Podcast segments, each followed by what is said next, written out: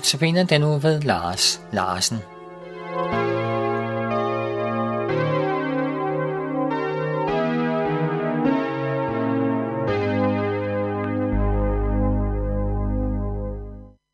Goddag og velkommen her til andagterne på radioen.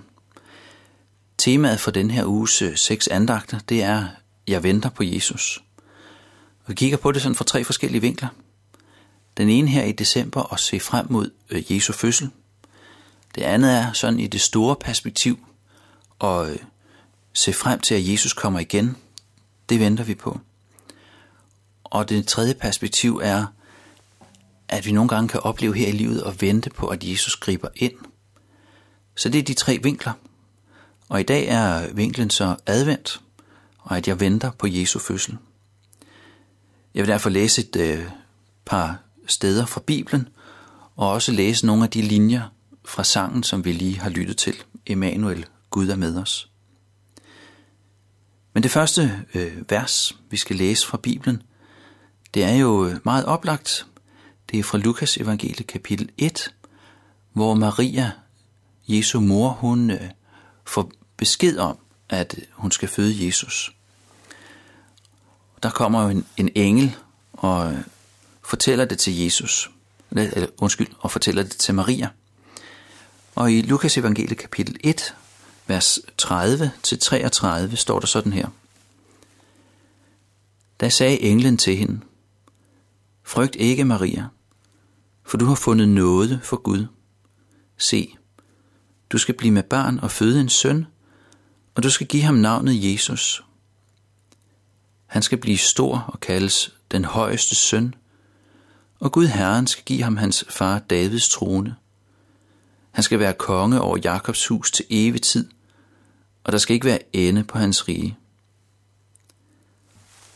Og det andet vers er helt tilbage fra Gamle Testamente, Esajas bog kapitel 7, vers 14, som faktisk er en forudsigelse af de vers fra Lukas evangeliet, vi lige har læst.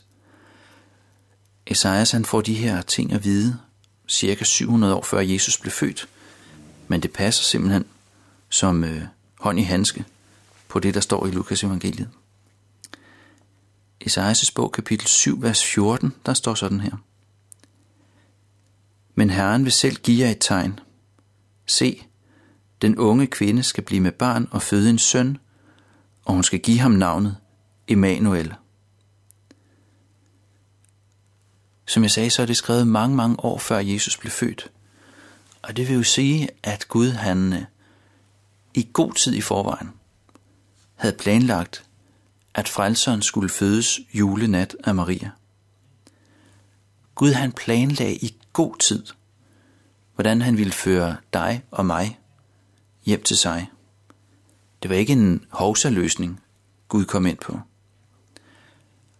Og i mange år var det så sådan, at Guds folk gik og ventede på, at det skulle ske, at frelseren skulle fødes. Og i dag, i år, så får jeg så lov at se tilbage på den julenat, da det skete, og indstille mig på at fejre det igen den 24.12. Lad mig læse lidt fra den sang, vi lige lyttede til for lidt siden. Den hedder Immanuel, Gud er med os. Der står sådan her. Immanuel, Gud er med os. Det barn vil byde mørket trods. Han er det sande lys, jager mørket bort. Trængslens tid er endt, lysets barn er sendt. Immanuel, Gud er med os. Himlens konge, skaberen. Et lille barn, hjælpeløst og sårbart. Lagt i krybens strå, den frelser, vi har ventet på. Sangen her er egentlig en forklaring af, hvad det er, navnet Immanuel betyder, som vi læste fra Esajas bog, kapitel 7.